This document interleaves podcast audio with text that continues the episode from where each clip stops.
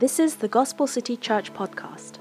Our hope is that this message is helpful, encouraging, and even life changing as you grow to know the person and work of Jesus. Enjoy this message today. Today's scripture passage is Galatians 2, verses 1 through 10. Then, after 14 years, I went up again to Jerusalem with Barnabas, taking Titus along with me. I went up because of the revelation and set before them, though privately before those who seemed influential, the gospel that I proclaim among the Gentiles, in order to make sure I was not running or had not run in vain. But even Titus, who was with me, was not forced to be circumcised, though he was a Greek.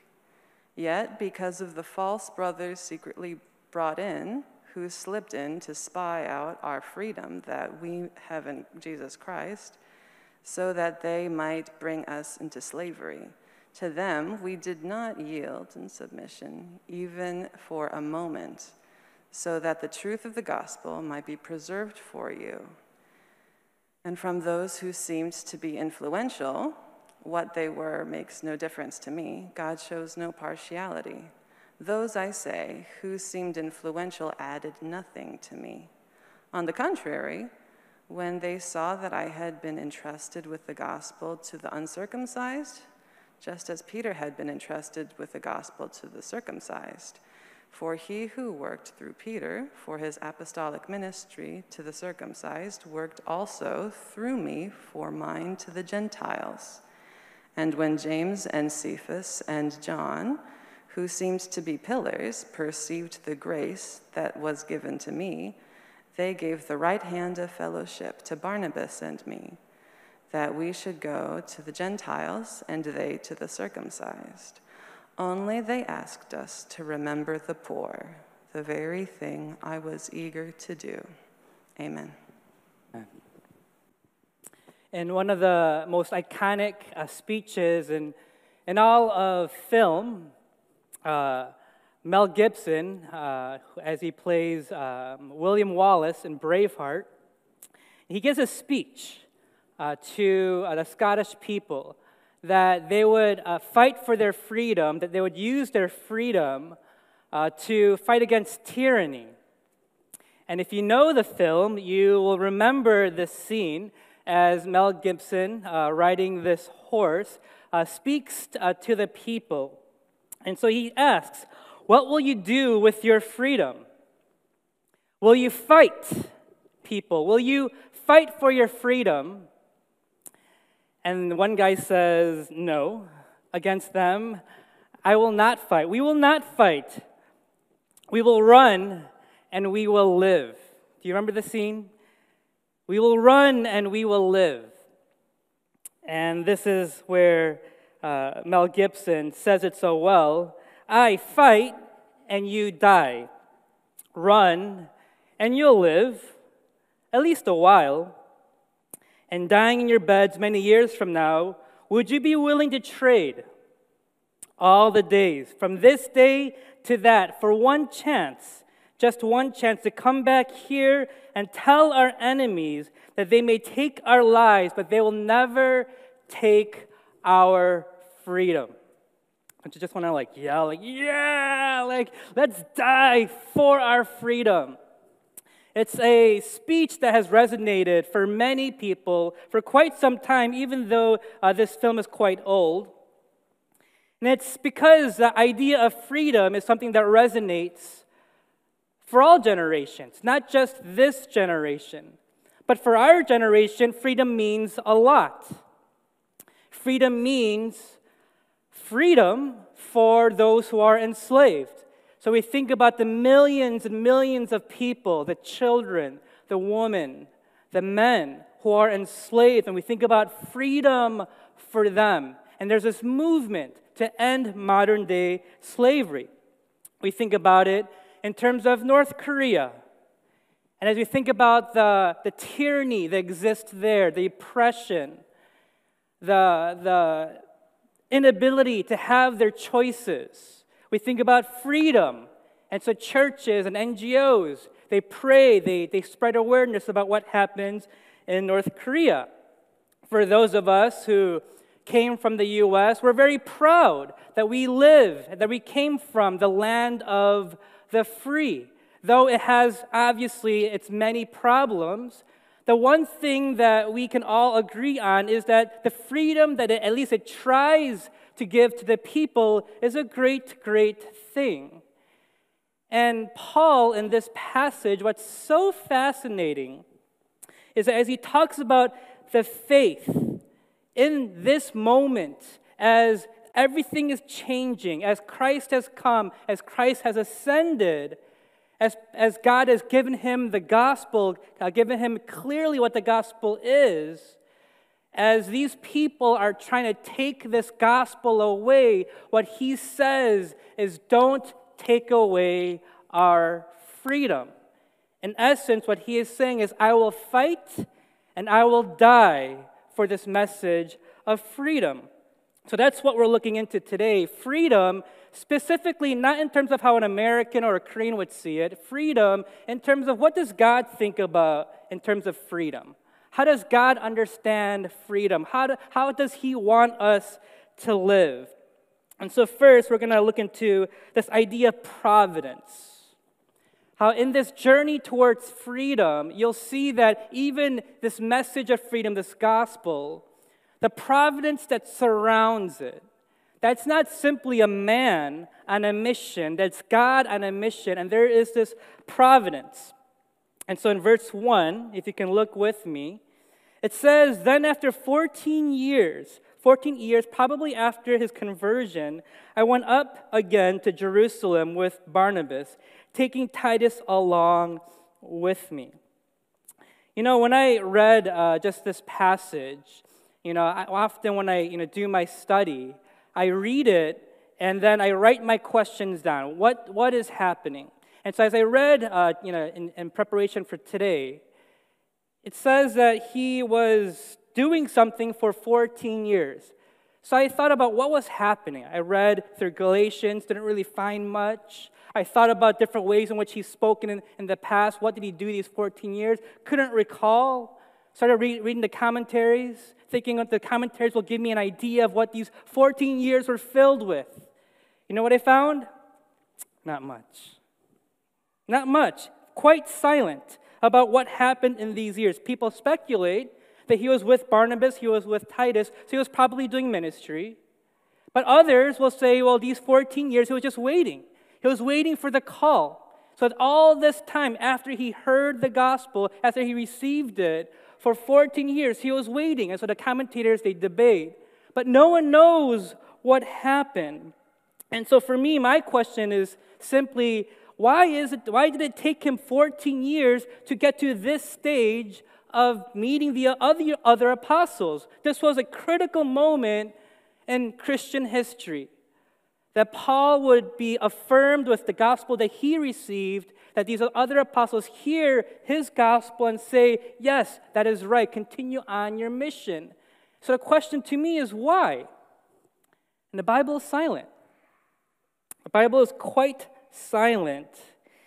And in this, you start to see the mystery of God's plan.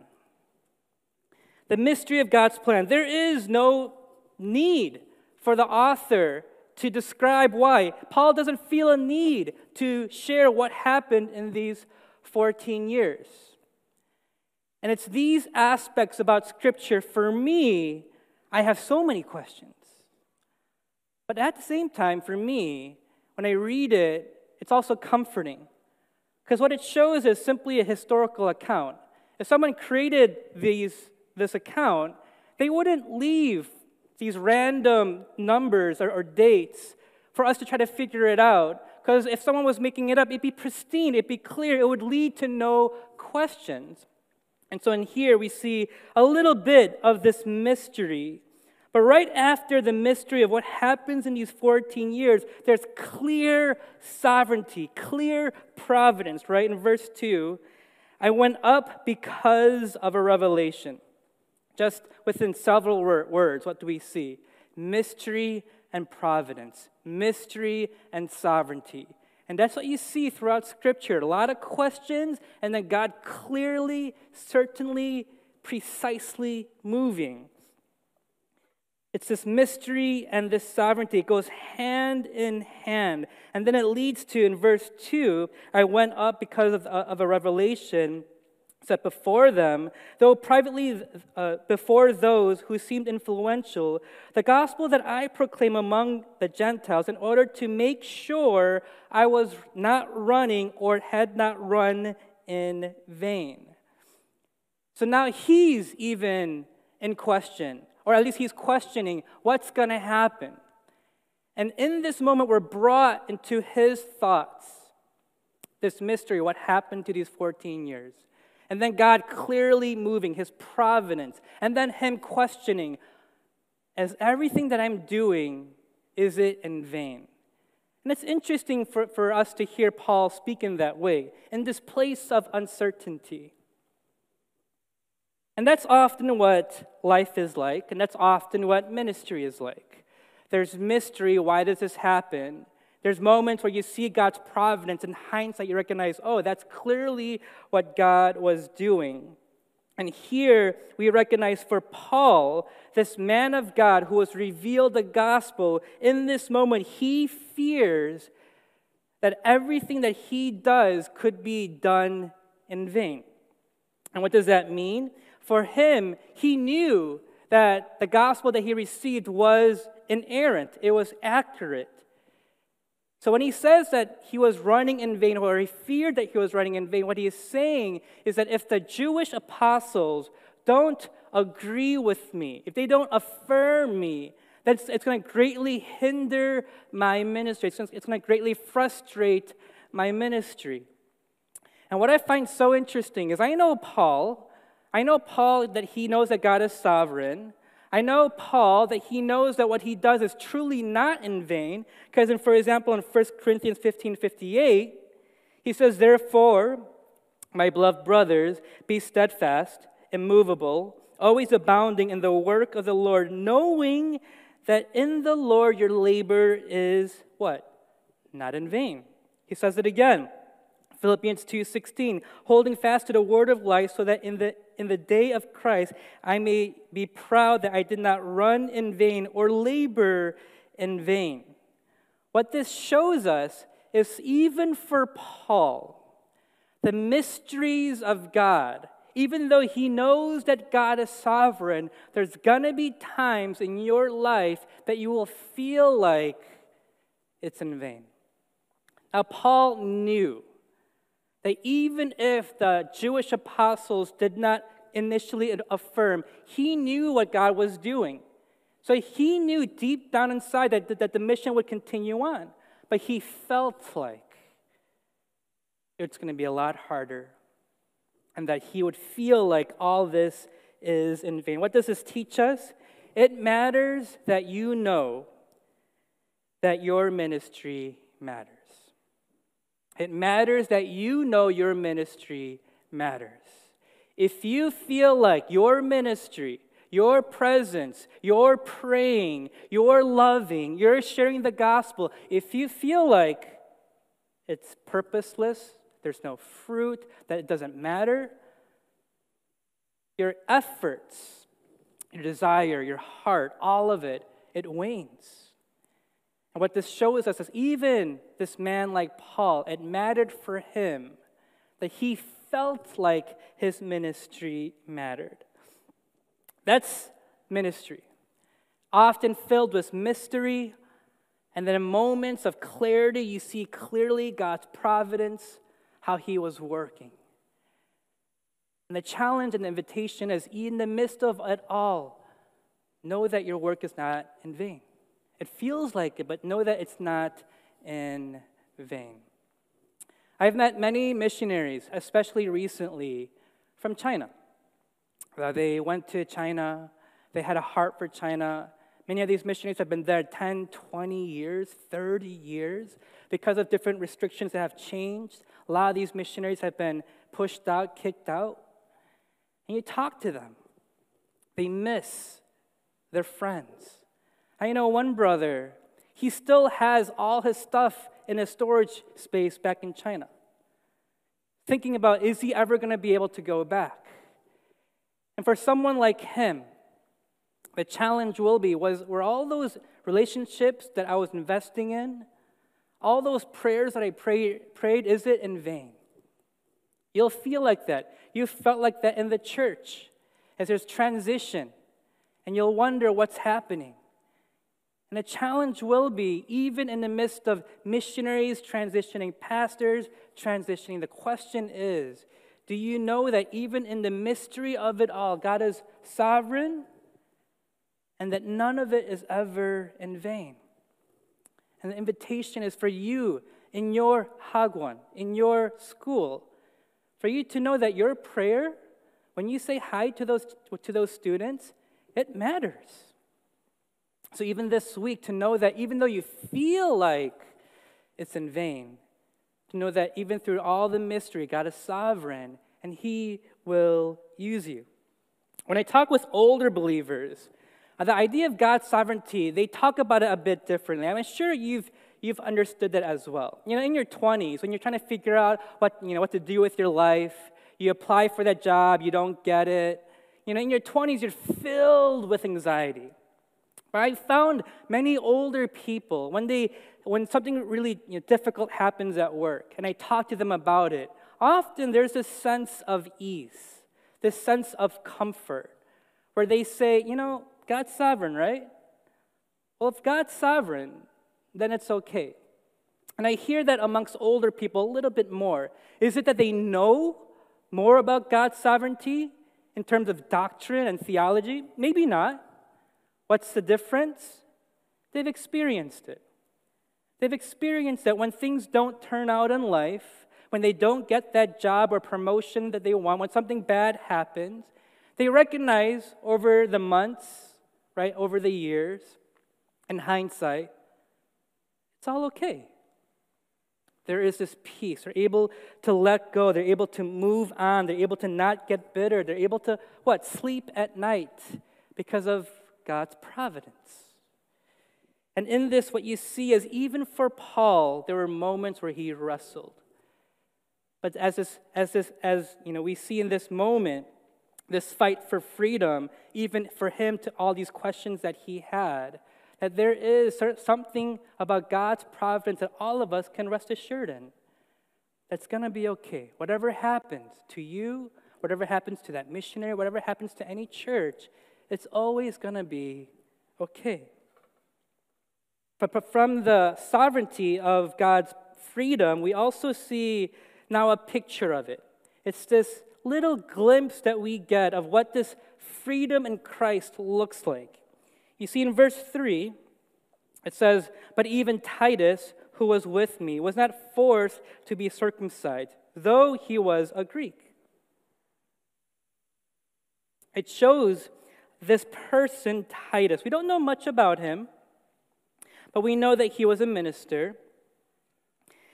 And the idea of Titus coming to faith, the Judaizers wanted people like him to get circumcised.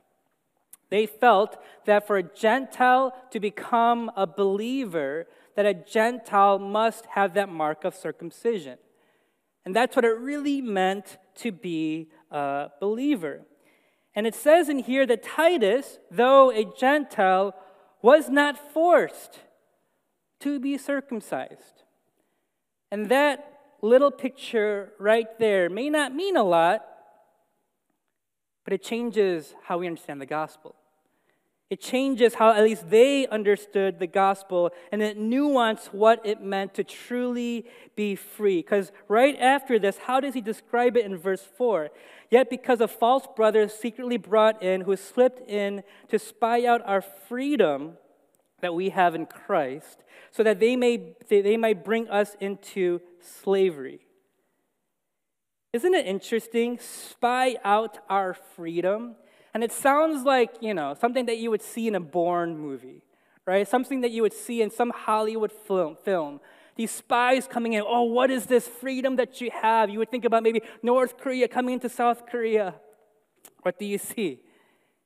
People who don't understand freedom in Christ looking into their lives, thinking, what does, what does this look like? So they're so curious to spy out our freedom. And he doesn't call it doctrine. He doesn't call it the gospel here. He doesn't call it truths, beliefs. He calls it our freedom because the doctrine, the truths, the gospel, what it all leads to is freedom. And like William Wallace, who would fight for freedom, even die for it, here this is his, in one sense, William Wallace moment. Freedom matters. Freedom matters. Because as we all know, Ephesians 2 8, 9, how is someone actually saved? For by grace you have been saved through faith. This is not your doing, it is the gift of God, not a result of works, so that no one may boast. A couple weeks ago, I preached on this idea of the almost gospel. What's the almost gospel? Jesus plus works equals salvation. That's how the Judaizers understood it. Yes, Jesus came. Yes, Jesus is God. Yes, Jesus died for our sins. Yes, believe in him and get circumcised. And once you believe in Jesus and you're circumcised, then you have salvation, then you have freedom. If this is the gospel that was preached, if this is a gospel that would have been believed, what it in reality would mean is Jesus plus works, Jesus plus circumcision equals slavery. And so for, for Paul, this was a freedom issue. It's what commentators would call a Torah centered faith that you know the Torah and you live and abide by the Torah and you receive salvation by the Torah. And so, Torah centered thinking is circumcision. For us, maybe we would consider it works centered faith. What's a works centered faith? I must be religious enough.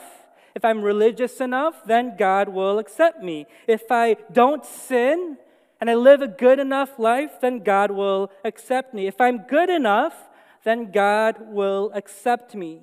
And you know what? It's all true outside the gospel. Outside the gospel, that thinking is all true. Outside the gospel, you have to love God and love your neighbor perfectly. And just to help you understand what does gospel-centered faith mean versus what does work-centered faith mean, let me just clarify. Let's just move gospel-centered thinking aside and just kind of lay before you. This is what law-centered thinking and faith looks like. Outside the gospel, you must love God perfectly. You must love others perfectly. You must love your neighbor like the Good Samaritan. You must perfectly use your time, your money, your resources to take care of all your responsibilities, and you must help, serve, and give generously to the poor and to the needy. You must not lust, but you must love. You must keep your word. Your yes must be yes, and your no must be no. You cannot waver, but you must be true. You must say what you mean, and you must mean what you say, and you must follow through with those words. You must not retaliate, but forgive, and be generous in your forgiving. You must not hate.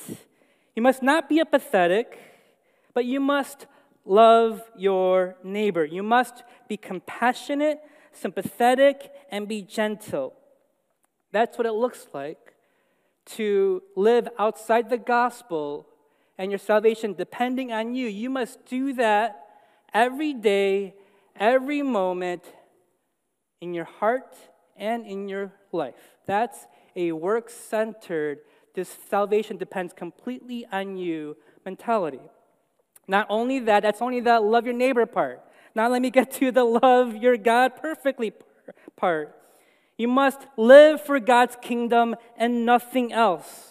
You must not live for earthly treasure. You must not live for your reputation. You must not live for yourself. You must live for God and His kingdom and His kingdom alone.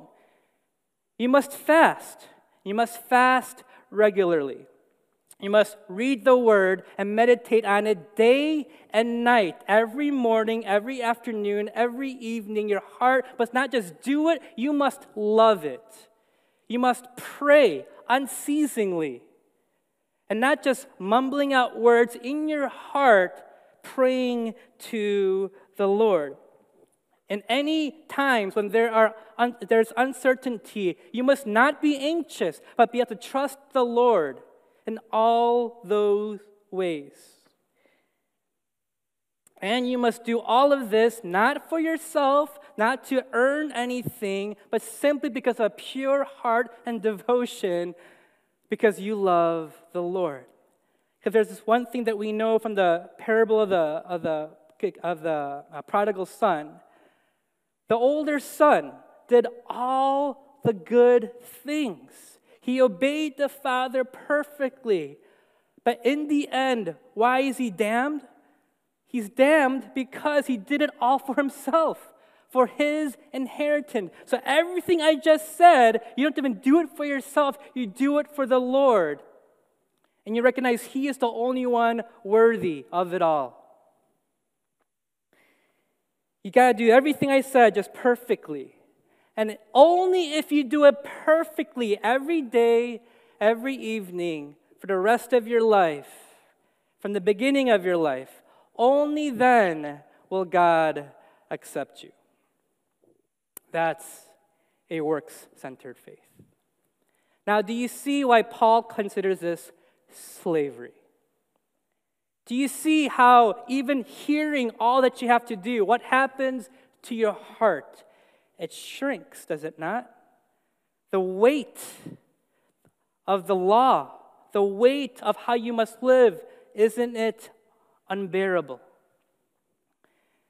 And what Paul is saying here is when you tell Titus to get circumcised, you're misunderstanding the gospel. So then, what is a gospel centered faith? If outside the gospel you have to love God and love others perfectly, this is the pure gospel. Inside the gospel, how do you live? Inside the gospel, there is nothing you can do to make God love you more. And there's nothing you can do to make God love you less. Nothing. Nothing. Why? Because of what Christ has done.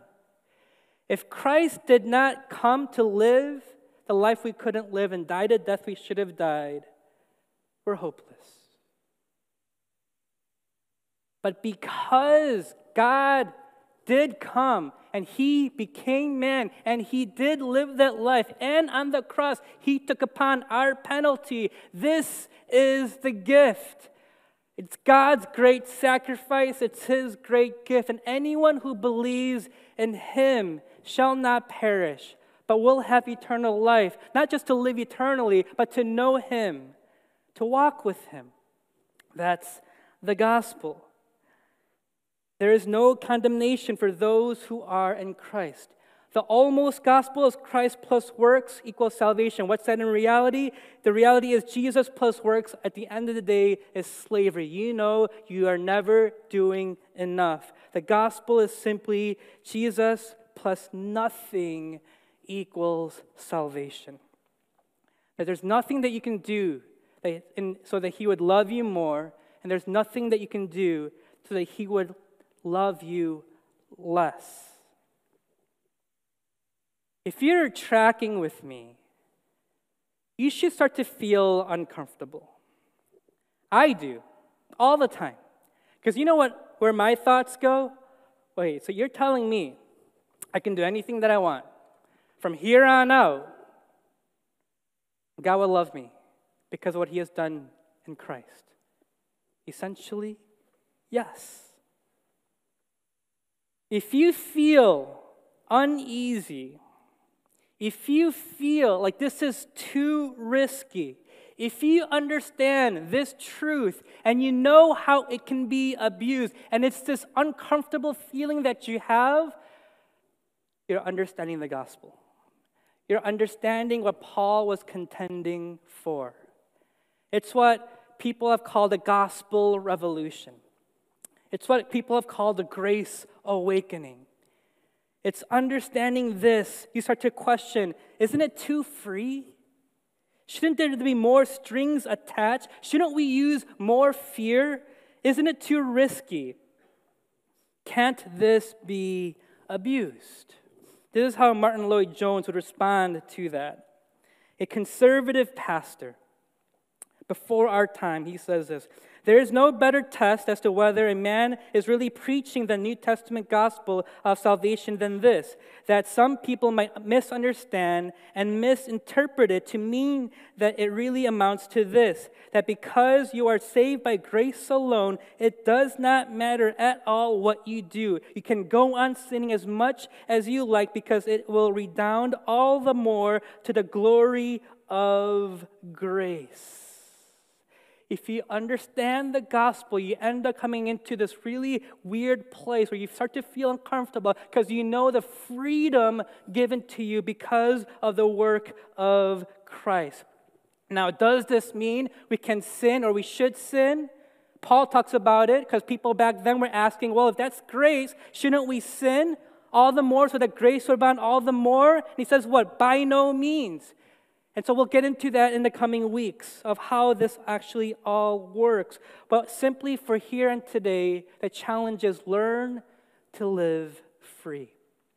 Not legalistic faith, not trying to earn something, but to know that you are before you, you are free. You can do whatever you want because of the gospel, but learn to live free. In the movie uh, Shawshank, Morgan Freeman plays this man who lived and, and, and, and grew up in, in prison for basically most of his life. He's set free. As he's set free, he doesn't know how to live free. Even though he is free, he doesn't know how to actually be free, to live free. So he continues to go about all the old ways. When he's at, when, he, when, he, when he's a grocery clerk at a store, he would always ask the manager, Manager, can I go, can I go to the bathroom? Can I get permission for this? Can I get permission for that? And he can't get inside his head, he is a free man. Why? Because it's uncomfortable, it's scary. What's so much more comforting is that when you have control over your salvation, when you start to put your security in the legalistic ways that you've grown up, what Paul would say is learn to be free learn to be free. And so, lastly, and very quickly, we see a glimpse of this this life of freedom. This life of freedom. That the way in which God, that the gospel works in our lives, it actually allows us to love even more so than all the laws put together in before. So in verse 6, this life of freedom, he says, From those who seemed to be influential, what they were, what what they were makes no difference to me. God shows no partiality. Those, I say, who seemed influential added nothing to me. What he's talking about is the Jewish apostles had no desire or need to put their imprint on the gospel. And this is a different way in which how the world works. You see, the way the world works is they want their imprint, their fingerprint on all these things. They want the influence, they want the power. But for these Jewish apostles, when Paul comes and shares the gospel, for them it's as simple as yes, that's the good news. Now go. Share. Share the gospel right? There is no, okay, okay, okay, well, you're just, you're just, you're just getting started. Now let, let us put our fingerprint on it. Let, let us put our trademark on this. No, it's not that. Why? Because they receive it by grace. So now they treat other people with grace. For Paul was the one, just in the verses before, they recall, he was the one persecuting us. You know what that means? Everything, everything that I just said about loving your neighbor, they just did it. This man that was after their lives, this man that was persecuting them, even having murdered Christians, it's this man that they accept. And they give the right hand of fellowship. Why? Because they understand grace. God has saved me. God has entrusted me with the mission. He's done that for you, Paul, as well. Gives them the right hand of fellowship, saying, Yes, we affirm the gospel. It's the same gospel that we have. Now go. And that's why at the end of verse 10, it says, Just remember the poor. It seems like it's out of nowhere, but this is the Christian life. Once you understand the grace by which you have been saved, your heart will always continue its tendency to those who are marginalized, to those who need grace, to those who didn't have a chance in life. You will always go out to them. And specifically, what they're talking about here are the Jewish Christians in this famine that they were in. Saying, as you go out to the Gentile world, go, share the gospel. It says, remember the poor here. Remember, we're family. Remember that we're a family of grace. He does everything that the law was required of them, not because they had to fulfill it, but once you understand the gospel, your heart is changed. Now you have love. Now you have joy. Now you have peace. Now you can go out and love. And what Paul is contending for is not a sinful life or free, free to sin. He's contending for a gospel centered life. Once you know the gospel, your heart is changed. You are humble. You don't fight for glory, but you fight for grace and you give to those who are in need. You see, grace, when it's understood in our heads, this is what's going to happen. If you simply understand grace in your head, but you haven't experienced it in your heart, you're going to continue to abuse, want to abuse the grace because you understand the concept of grace. It's free, it's a gift, but if your heart's not changed, it's going to want to use that grace for selfish things, for sinful things. But once grace is understood in the heart, and that heart that's dry and parched, in that heart that understands that it's only lived for itself, that it cannot love God, it cannot love people. Once that heart understands the law and how it cannot complete it, when it tastes grace, when it hears grace, there is no, no sound that's so sweet as grace. And that's what Paul's contending for that you would not live a law centered life, but a gospel centered life. That the gospel is something that has saved you and is working within you today. Let's pray.